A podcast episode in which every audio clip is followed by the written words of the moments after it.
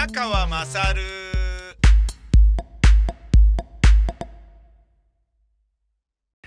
山口県の阿武町の、えー、4630万円を、えー、誤入金と知りながら移した疑いで24歳の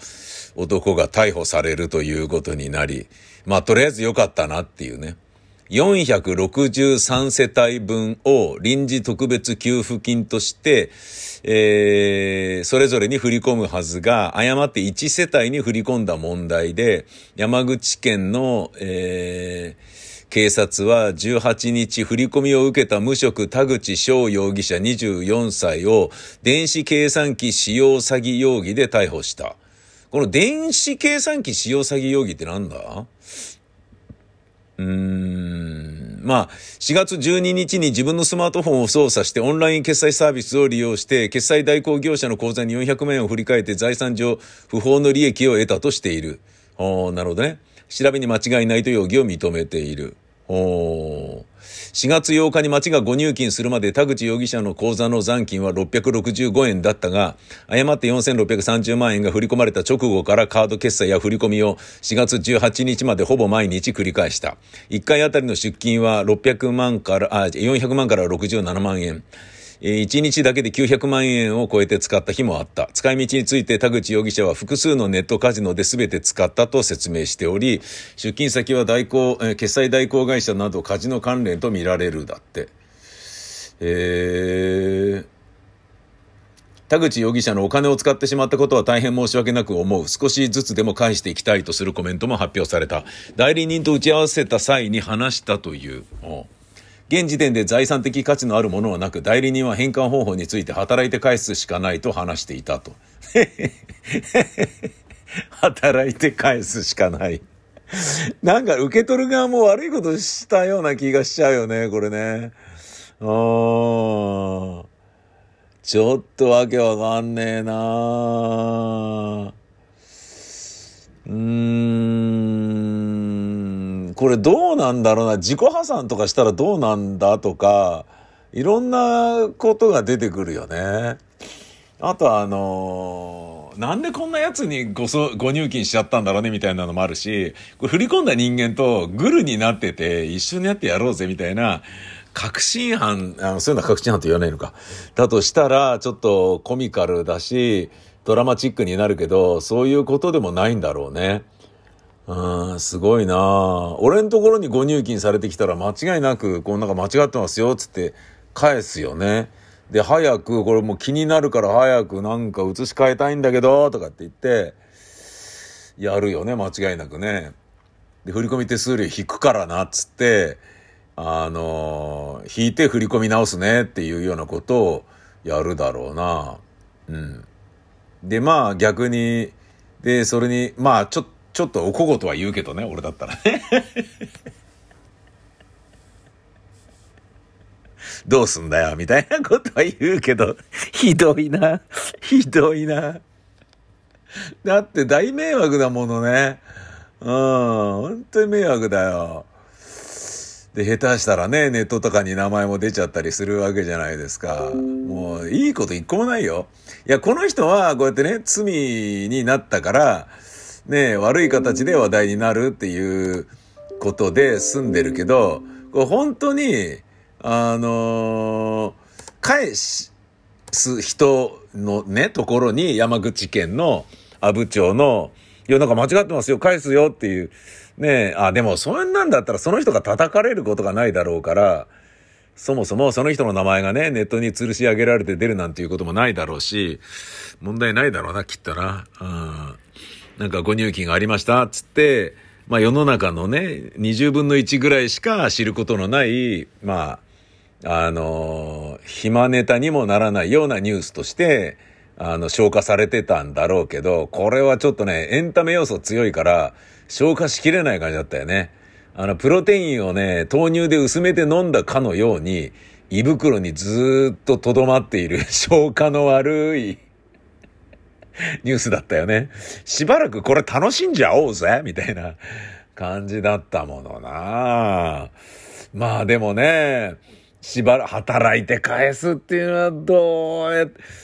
ねえ、この人雇う会社も会社だしさ、働いてもらわなきゃしょうがないから、じゃあうちで雇う？みたいなことになる。ねえ、なんか自治体とか出てきても、いや、それわけわかんねえだな、みたいになるし、だけど取り返せないよ、みたいなことになるじゃん。俺ね、過去に、あの、裁判をね、何度かやったことが、ああの、やったりや、やりかけたりしたことありますけど、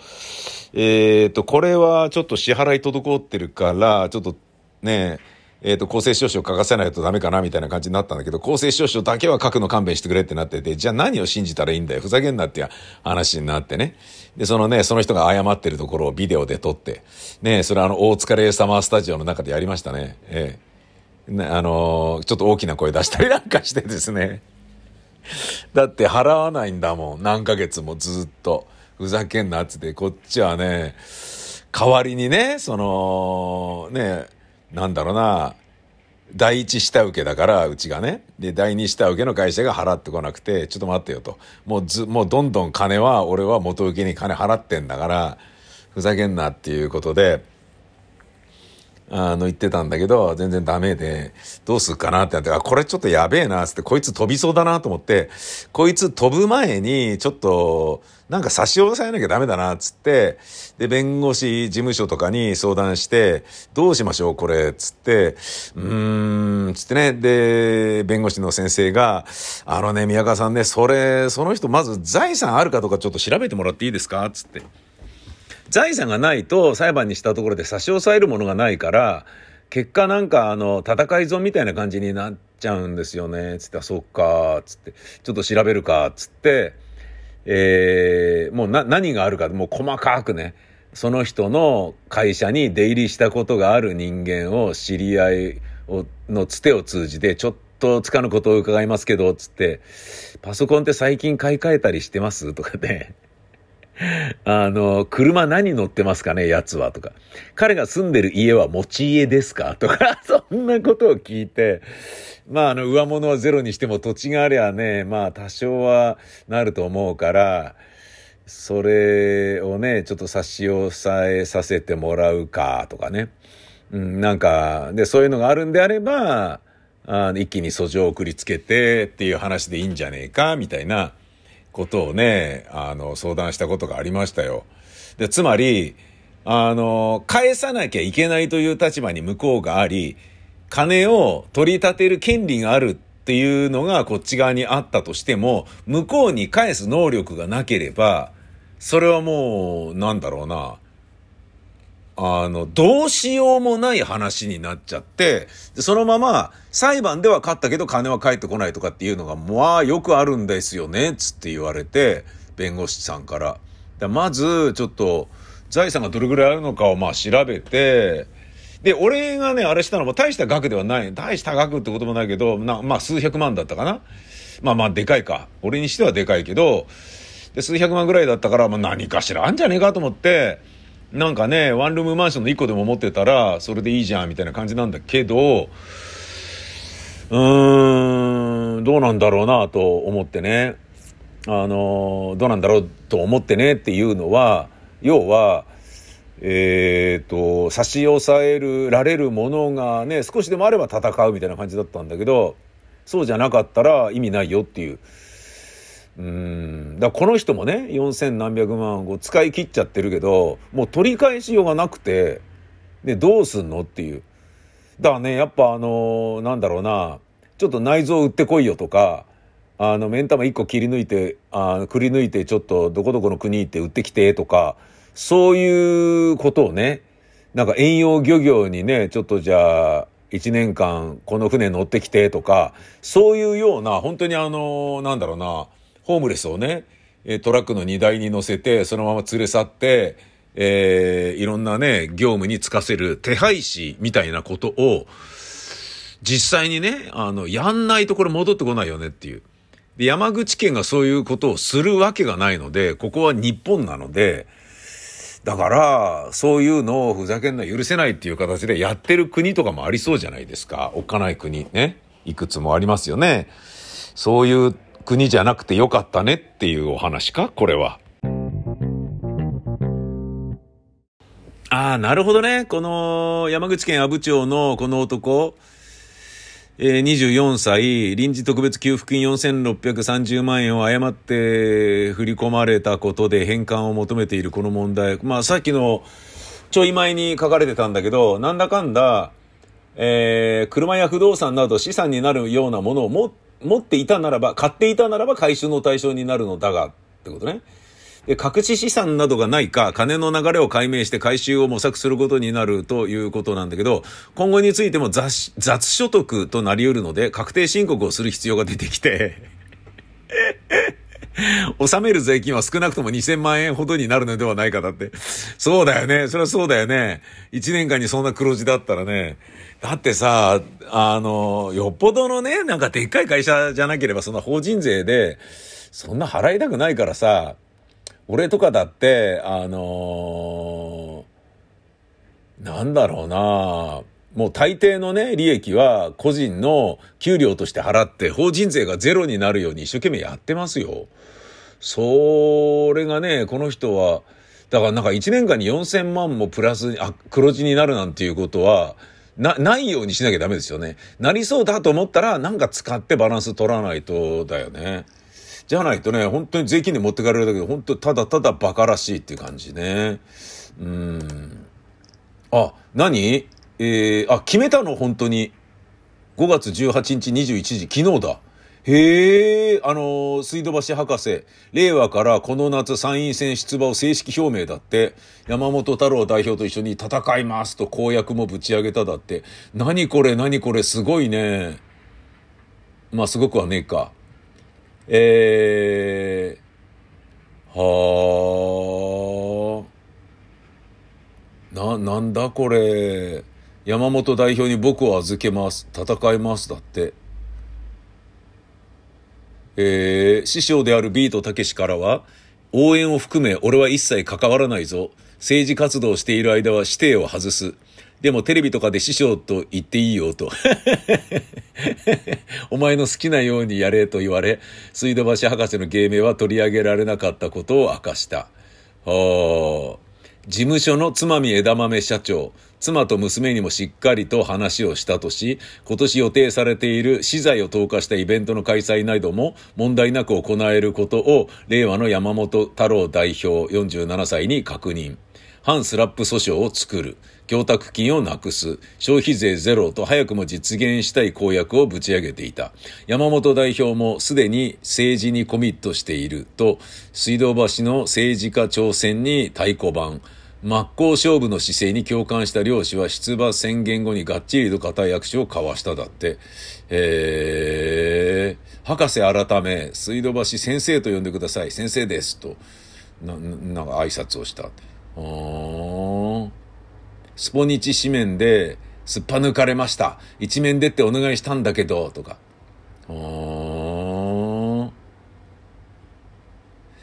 しかし、正式に出馬するのかと聞かれると、2万パーセント出馬しませんと言い放ち、会場は笑いに包まれた。あ、そうなの？しないの？んど、どっちなんだこれ？正式表明って書いたんだけど、これ、スポニチに。あ、スポニチだからってことか。ふざけてるからかってこと？全然わかんねえな、スポニチ。トースポだったらね、わかんだけど。まあ、いっか、この話は。だな。どうでもいいわ。お前の母ちゃん、宮川まさる。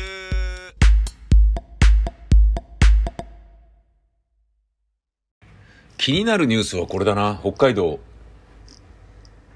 口論になって女性が助手席から飛び降りた。これ走ってる車の助手席から飛び降りて37歳の女性が死んじゃったっていう。運転していた男性が通報した。これはきついね。5月19日未明、北海道白老町の国道で走行中の乗用車から転落したとみられる37歳の女性が死亡しました。19日、午前2時半頃、白老町車台の国道36号線で乗用車を運転していた札幌市の32歳の無職の男性が口論になって女性が助手席から飛び降りたと消防に通報しました。女性はえー、札幌市の無職河村信江さん37歳、意識不明の状態で病院に運ばれ、えー、その後死亡が確認されました。警察によると河村さんと乗用車の男性は同居中、消防への通報は助手席から飛び降りたでしたが、河村さんは後部座席の助手席側から転落したとみられるということ警察が引き続き当時の状況を詳しく調べています。うん。降りんじゃねえよ、ふざけんなよつってスピードウィーンって出して降りるもんって言って、なんじゃないの？じゃないとね、そんなテンポよく、テンポよくというか、死ぬほどってことないんじゃないかな。降りる、降りそうっていうことが分かってたら、スピードあんまり出さないでしょ、きっと。これ、嫌だなって思うんですよね。で、ちょっとだけ気になってんのが、この北海道の白老町っていうのは、あのー、アイヌ人の、えー、人たちが、こう、文化を作ってるっていうか、えー、こう、アイヌの人たちが街の歴史の基礎を築き上げているっていう場所なんですよね。アイヌ文化の振興は街づくりの施策の一つになっていると。うーん。まあ、あの、白老っていうのは、白魚井っていう、えー、場所、ところっていう意味を持つアイヌ語であるという説が一般的であり、町でもこの説を取っていると。うん。今ね、アイヌ人は、えー、どのぐらい、結構いるんですよね。あのどのぐらいだっけなえー、っと、2017年の北海道による調査では、北海道内のアイヌ人の人口は1万3000人なんですよね。で、これは2006年、つまり11年前に数えた2万4000人から急激に減少しているけれども、これは調査に協力している北海道アイヌ協会の会員数が減少したことと、個人情報に対する保護の関心の高まりから、まあ関心って個々のというよりも、なんか、ね、あのー、常識的な意味合いで、個人情報は保護すべきだっていうふうになったよね。調査に協力する人が減っていることが挙げられられ、挙げられ、実際の、今挙げられられとか変態言っちゃったけど、ハラホレヒリハレーとかってなったけど、実際の人数とは合致しないと考えられている。なるほどね。だもうちょっといるんじゃねっていう話だよね。うん。でね、これ、差別に関してはね、半分ぐらいの人が差別受けてないよっていうことを言ってるんだけど、知り合いが差別受けたらしいという話を、に関しては、そうらしいっていうのがあるんだよね。で、アイヌのね、あのえー、難しい部分は、えー、まあ、あのー、明治以降ね、アイヌ人が独自の文化を制限されて貧しい暮らしを送るようなことになってしまったとかを、こう今割と知られてないですよね。だから、まあ、ウイグル弾圧みたいなことに近いようなことを、まあ、随分前ではあるけれど、まあ随分前っていう言い方でも明治以降であるならばね、その、今のね、中国をひどいとか言えるかどうかっつったらまた全然別物だし、うん、そういうことで言えばね、もうアイヌ人に今までしてきたことを思えば、ねえ、柳井さんとしてもユニクロでウイグルのね、あの、強制労働させられてる人たちからのもの買ったっていいんじゃねえかって、ねえ、勘弁してよみたいに言いたくなる気持ちもわからないでもない。というふうに思っちゃいけないけど、分かっちゃダメだけど、うん、まあちょっとね、これしょうがないよね。もう時代が時代なんだからね。なんかさ、リーダーシップってさ、上に立つ人間って200%のことをしないと人に叱ることができないじゃん。あんただってって言われちゃうわけだから、それをね、自分のことを棚に上げて叱らなければいけないんだなっていうことを劇団の座長とか会社の社長になって僕は思ったんですよね。うん、どうしてもね、いやだって、家でもね、音やんだってコロコロこうしてるじゃんか、とかってね、言われるっていうようなことはどうしても付きまとうんだけど、それはそれだよっていうふうに切り替えてね、開き直って言えないと。で、これもそうだよね。ウイグルに関してはダメだって言ってね、アイヌに関しては、いやまあそれはそうなんだけどっていうことなんだけどさ、うん、実際ね、あのーいろいろなね、問題があるからな。だってさ、そもそも日本という国の日本国内の先住民として日本政府が認めているのはアイヌ人だけなんだよね。だけど国連人種差別撤廃委員会は琉球民族も先住民だとして日本政府とは異なる見解を示している。で、これはね、難しい問題ですよ、琉球民族は。本当に難しい問題ですよね。だってね、琉球の沖縄の人たち、まあ琉球のっていうか沖縄の人たち、沖縄県民は眉毛が濃くて、ね、はっきりした顔立ちとかさ、で、それがね、なんかこう、琉球なのか、米軍とのね、関係性とかなのかとか、もうなんか、ね、まあまあそうでもない前者なんだろうけれど、うーん、なんかね、先住民ということはだよっていうね、あの、インディアンを虐げたね、えー、USA はどうなんだとか、そういう話にまでなってきちゃうわけで、うん、まあ、あの、このね、えっ、と、口喧嘩してた人がどうなのかはわかんないんだけど、この白老町という場所を聞いて、やっぱ、アイヌ人のことを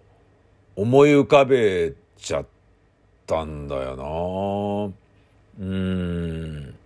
なんか、ロマ民族ってあるじゃないですか。ジプシーって、法律、あの、放送上不適切な言葉として、ジプシーっていうのは、なんか、古事記とかジプシーとかね、そういう単語の、えー、なんか、並列に数えられるものらしくって、ロマ民族っていう言い方にしましょうってなってんだけど、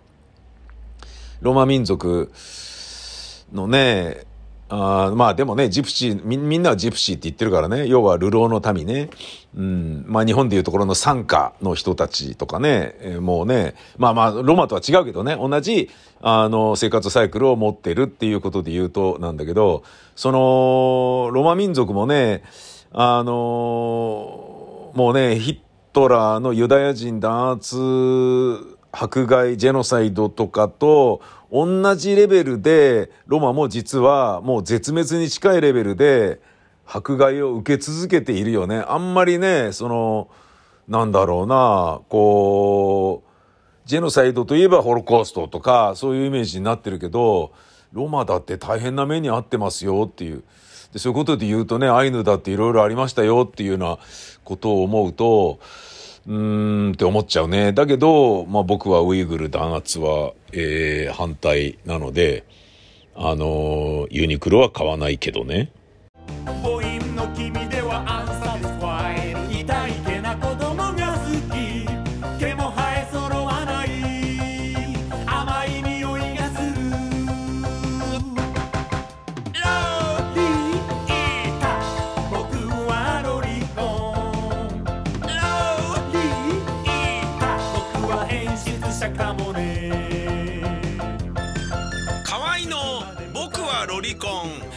ミセにて好評発売中ビタミセの URL は v-mise.com v-mise.com です